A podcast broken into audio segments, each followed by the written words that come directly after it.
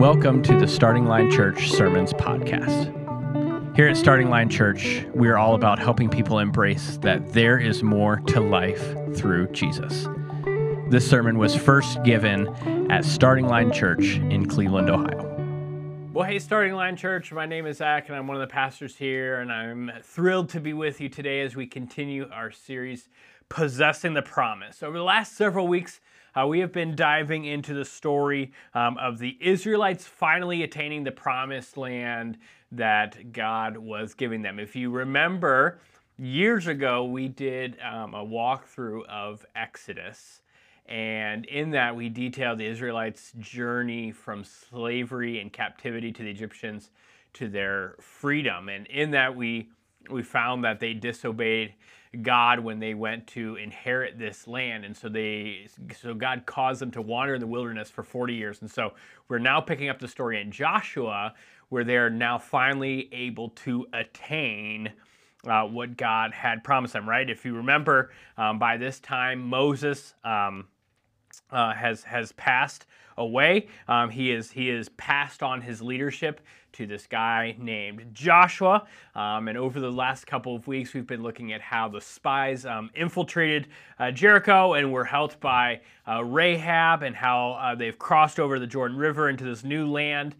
They've built up, last week we talked about the memorial that they built up to remember what God had done for them. Well, today we are picking up with really the first steps that the Israelites are taking into their new land. So they have crossed the Jordan River. God has done this miraculous thing in which they have set the stones aside to remember, to commemorate.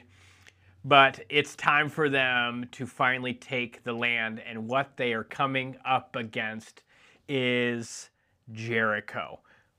Now, I don't know about you, but I am sure times in your life, and if not, you will, that you have come up against a challenge that just seems impossible or insurmountable, right? You know that God is asking you to do something, but as you stand back and you look at it, it really seems impossible, right? It seems like there's an obstacle standing in the way of what God has promised you.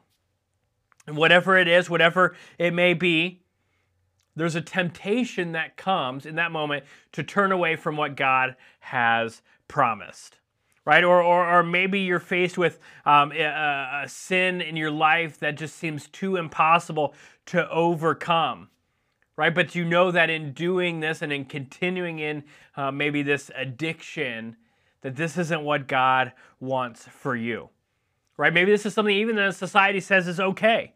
But you know deep down, this isn't what God has for me. This is not part of the plan that God has for my life. But whatever it is, in those moments where we face that challenge, we have a choice to make. How will we overcome?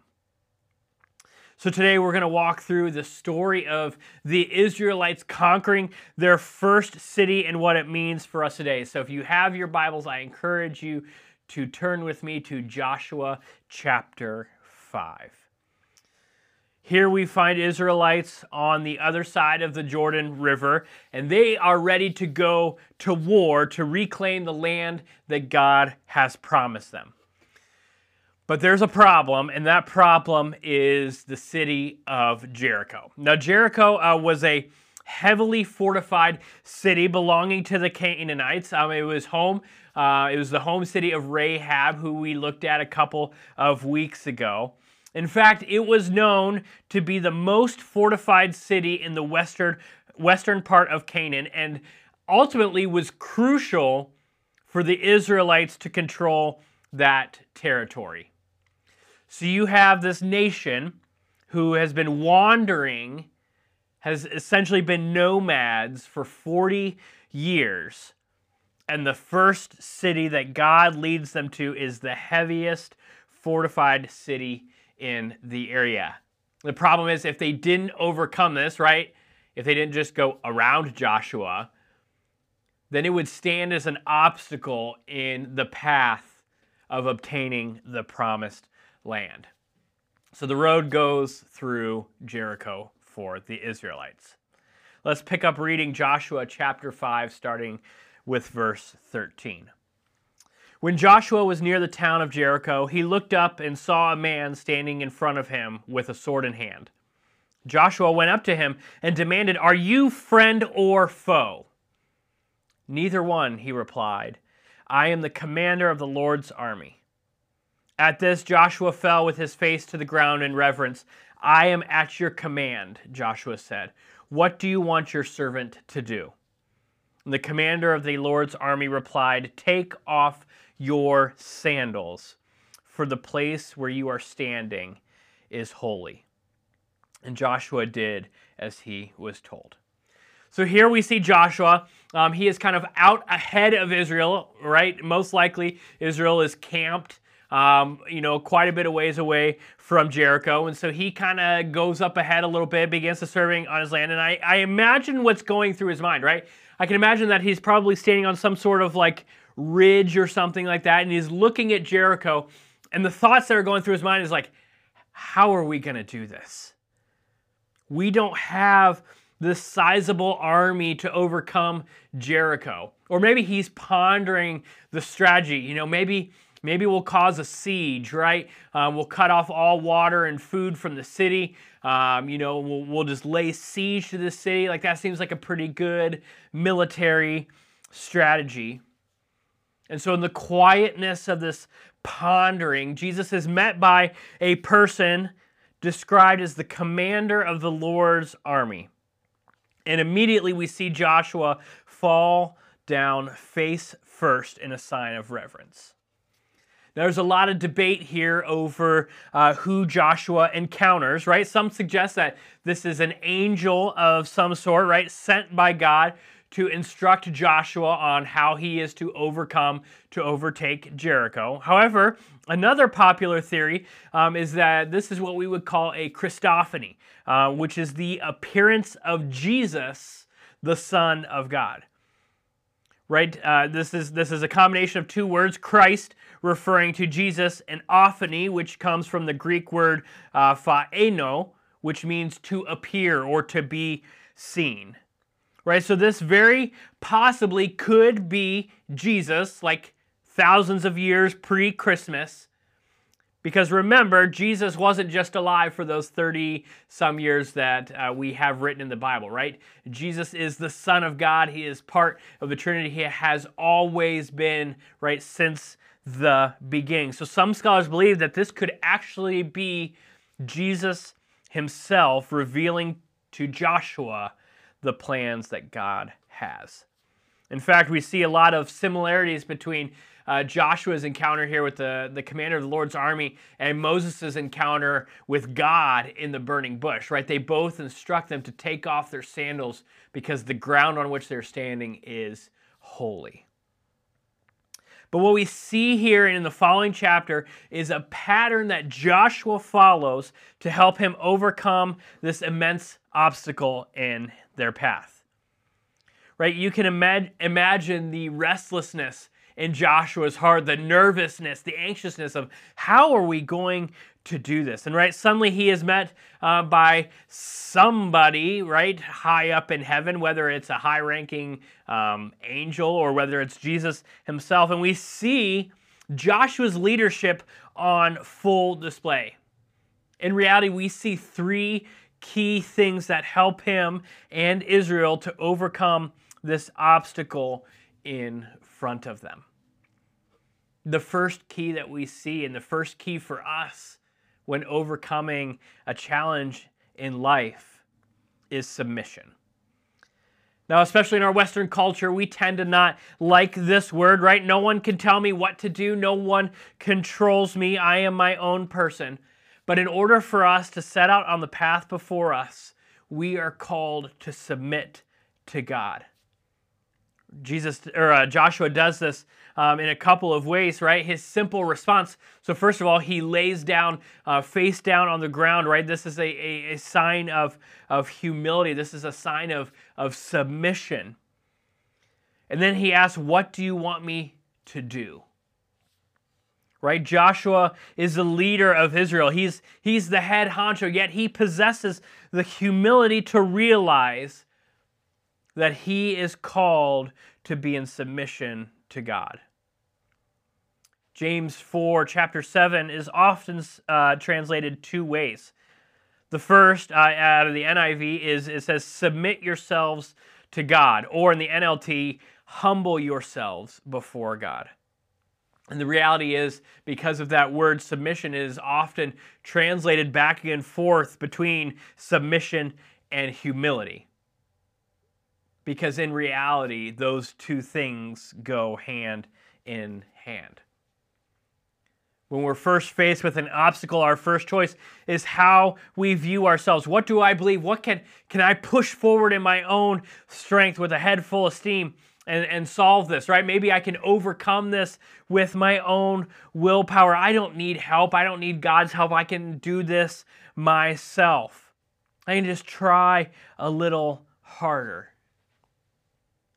But what we're called to do, what we were created to do, when faced with obstacles and challenges, is to choose to humble ourselves, facing obstacles with humility. Submitting ourselves to God involves taking control of our life away from us and handing it over to God.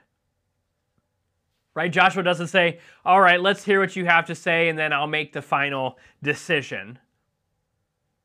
He immediately submits. He takes off his shoes because he is on holy ground.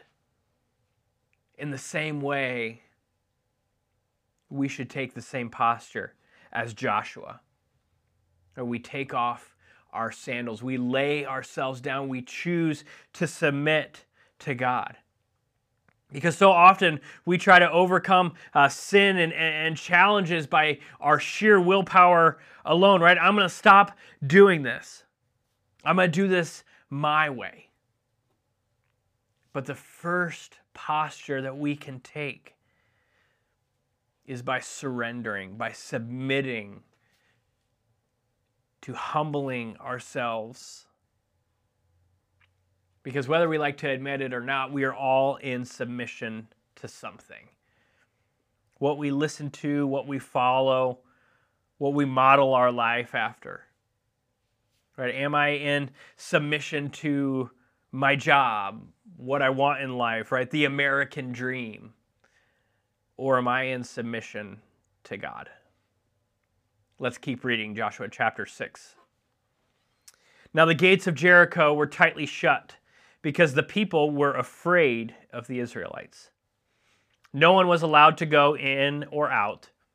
But the Lord said to Joshua, I have given you Jericho, its king, and all its strong warriors. You and your fighting men should march around the town once a day for 6 days. 7 priests will walk ahead of the ark carrying a ram's horn. On the 7th day, you are to march around the town 7 times with the priests blowing the horns. When you hear the priests give one long blast on the ram's horns, have all the people shout as loud as they can.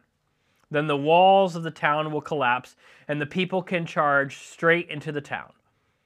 So Joshua called together the priests and said, Take up the ark of the Lord's covenant, and assign 7 priests to walk in front of it, each carrying a ram's horn.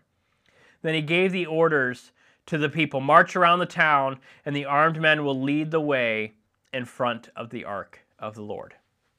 So we find that the Lord speaks to Joshua through this commander and gives him the instructions on how to conquer this town. Right? Seems a little unorthodox, right? I mean, you have this city that needs conquering, right? It has these huge walls, right? Maybe a siege would be a good idea. Marching around in circles does not seem like a sound military strategy. But what does Joshua do? Joshua's submission led to his obedience. It sounds wacky, and I can imagine that Joshua probably also thought so as well, right? He's like, are you sure maybe the desert heat isn't getting to you? Really, God, this is how we're going to do it? We're going to march around in circles around the city? Even in the midst of some doubt, I'm sure Joshua led with obedience. Because he had already done the work of submission, it made his obedience even easier. He knew this is what God wanted for them. He trusted and obeyed that what God said is ultimately what would come true, because God had proved himself time and time again. Like, how often do we do this, right? We say we follow Jesus. Sure, maybe we actually do. We submit to him. We follow and listen to what he has to say. But then he asks us to do something crazy out of left field. Maybe that doesn't quite make sense. And we're like, nah, I got this. I can do this on my own. Right? Or maybe we begin to question what God has to say. Is that really what he said? Or we begin to justify, maybe this isn't what God meant. Maybe I heard him wrong. But ultimately, the Israelites' obedience led to their victory. So we find the Israelites leaving that first day to go march around the city. Right? The fact remains that because Joshua submitted himself to God, it led to his obedience, which ultimately led to his confidence in what God would do. God promised to deliver Jericho to them, and that's exactly what happened. Let's finish the story. On the seventh day, the Israelites got up at dawn and marched around the town as they had done before. But this time they went around the town 7 times. The 7th time around, as the priests sounded the long blasts on their horns, Joshua commanded the people, "Shout, for the Lord has given you the town. Jericho and everything in it must be completely destroyed as an offering to the Lord. Only Rahab the prostitute and the others in her house will be spared, for she protected our spies. Do not take any of the things set apart for destruction, or you yourselves will be completely destroyed, and you will bring trouble on the camp of Israel. Everything made from silver, gold, bronze, or iron is sacred to the Lord and must be brought into the treasury." When the people heard the sound of the ram's horns, they shouted as loud as they could, and suddenly the walls of Jericho collapsed, and the Israelites charged straight into the town and captured it. In all honesty, it takes an immense amount of confidence to do this. Right? You really think marching around in circles is going to cause these walls to fall down? Chances are they're walking around these outer walls. They would have been in full view of the people of Jericho, even risking their lives, maybe of archers above up on the wall tops. But these walls are just going to fall down? Kind of goes against physics a little bit. But in their confidence, they moved forward with their obedience. The same is true with us. When we are faced with obstacles to overcome, we can have confidence in what God will do when we choose to submit and obey. How amazing is that? Imagine going into situations with confidence in what God will do, because you know that no matter the outcome, God is in control of it. Submission, obedience, confidence. When faced with seemingly impossible situations, this is the recipe. This is the pattern that we can follow Joshua in. As we've seen, Joshua is a great leader and an example that we can all follow. So what does this mean for us? Now, I don't know what you're going through, or maybe what you're about to go through, but I do know that at some point in our life, we will face some Jerichos. And when those moments come where we're standing before them, we're surveying the land ahead, we have a choice to make. Right? Imagine being a bystander, seeing this unfold from a distance. Can this nation that's been wandering for 40 years really overtake this giant? They don't have the resources. Maybe they should just go around and maybe come back when they're stronger. But it's in these moments where we can choose to either follow human wisdom, or we can choose to humble ourselves, submit to God, and make the choice to obey whatever he asks us to. And it's by this that we have great confidence. So as way of response, I want you to spend a few minutes maybe identifying some Jerichos in your life. Maybe you're standing before a Jericho right now. or maybe you see one coming in the future. But whatever that challenge is that just seems too difficult to overcome, ponder this question: how will you submit to God and lead in obedience? Maybe there's a verse that comes to mind that needs to be your reminder. Write it down. Maybe you need to make a plan now for what you'll do in the future. Right, our last time together, we talked about how the Israelites piled these stones in the Jordan River that was going to serve as a reminder, not only to them, but to their future generations of what God had done. And so maybe in these next couple of minutes, you need some type of memorial. Maybe it's highlighting a verse in your Bible. Maybe it's, writing something out and putting it on your refrigerator to remind yourself before you face Jericho even, of how will I submit? How will I humble myself? How do I need to do that? And how do I walk forward in obedience so that no matter the Jericho that I face, I know that I can overcome it with confidence? Let's pray.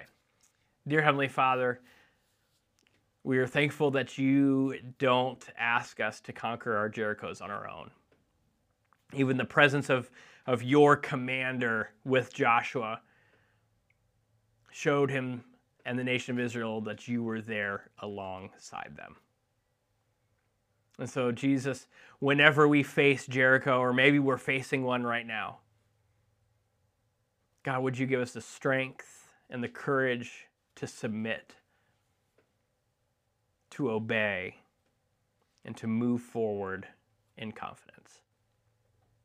Amen. Thanks for listening to our sermon podcast.